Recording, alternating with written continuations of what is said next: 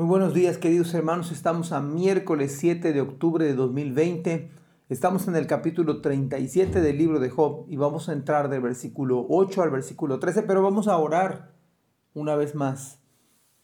Señor, estamos agradecidos porque podemos ver tu mano, Señor, podemos prácticamente, oh Dios, escuchar tu palabra con lo que, con lo que acontece.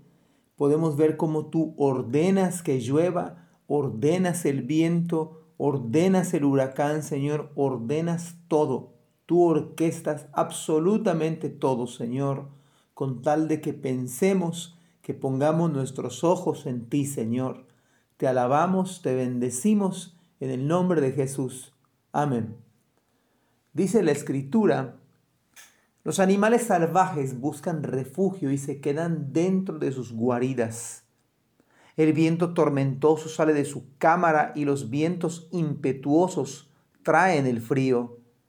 El aliento de Dios envía el hielo y congela grandes extensiones de agua. Él carga las nubes de humedad y después salen relámpagos brillantes. Las nubes se agitan bajo su mando y hacen por toda la tierra lo que Él ordena. Él hace que estas cosas sucedan para castigar a las personas o para mostrarles su amor inagotable.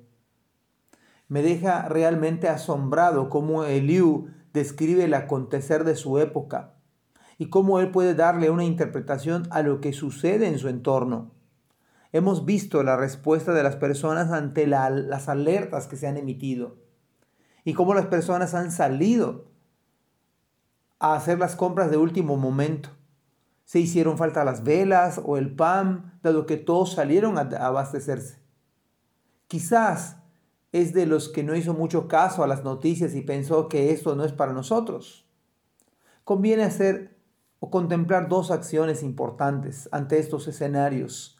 Ser precavidos, tomar todas las medidas necesarias sin caer en el pánico, sin olvidarnos de que Dios está en control total sin dejar la oración, pero al mismo tiempo tomar medidas por si esto pudiera tener grandes afectaciones. Por supuesto, por un lado creemos totalmente en el cuidado de Dios en toda circunstancia, pero también creemos en la responsabilidad humana. Por lo tanto, seamos cautelosos, sabios, no comprar todo el súper y llevarlo a su casa, porque ¿qué van a comprar las demás personas? O no sea de aquellos que no son precavidos. ¿Acaso no nos damos cuenta que nuestros mismos animales se comportan de manera distinta? Claro, debemos escuchar las noticias y tratar de atender a los meteorólogos. Pero lo que en verdad está sucediendo en nuestro, entorno es que ellos están describiendo justamente lo que Dios está haciendo. Noticieros, el radio, el Face, todos los medios están diciendo lo que Dios está haciendo.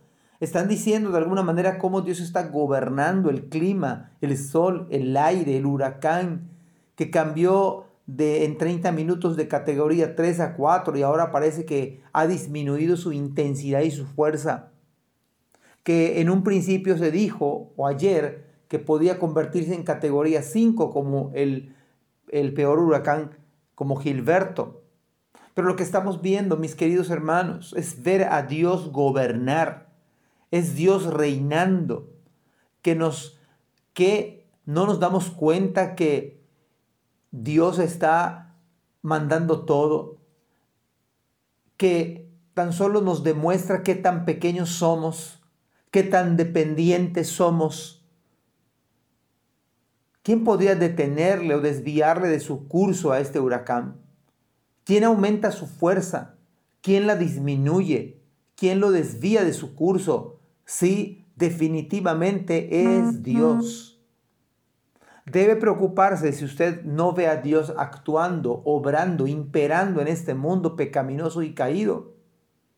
Este huracán pone a la península a temblar por todo lo que puede suceder. Pero todo lo que sucede se debe a que Él lo ordena. El mensaje es muy claro. Castiga a las personas para que se arrepientan o definitivamente les muestra su amor inagotable, su misericordia. Es la misma tormenta, el mismo huracán. Para unos es un verdadero castigo y para otros es la experiencia de su amor inagotable. La pregunta podría ser, ¿cómo ve usted, cómo contempla, cómo interpreta estos sucesos? Deberíamos examinar nuestras vidas a la luz de su palabra, dado que Él está hablando fuerte y claro y llama en todo lugar a que los hombres se arrepientan y llama a los creyentes a vivir para Él, para su gloria y para su honra. Ojalá que el Señor pudiera hacer que uno entienda que todo lo que pasa, que todo lo que sucede es Dios hablando a las personas, Dios mostrando su misericordia.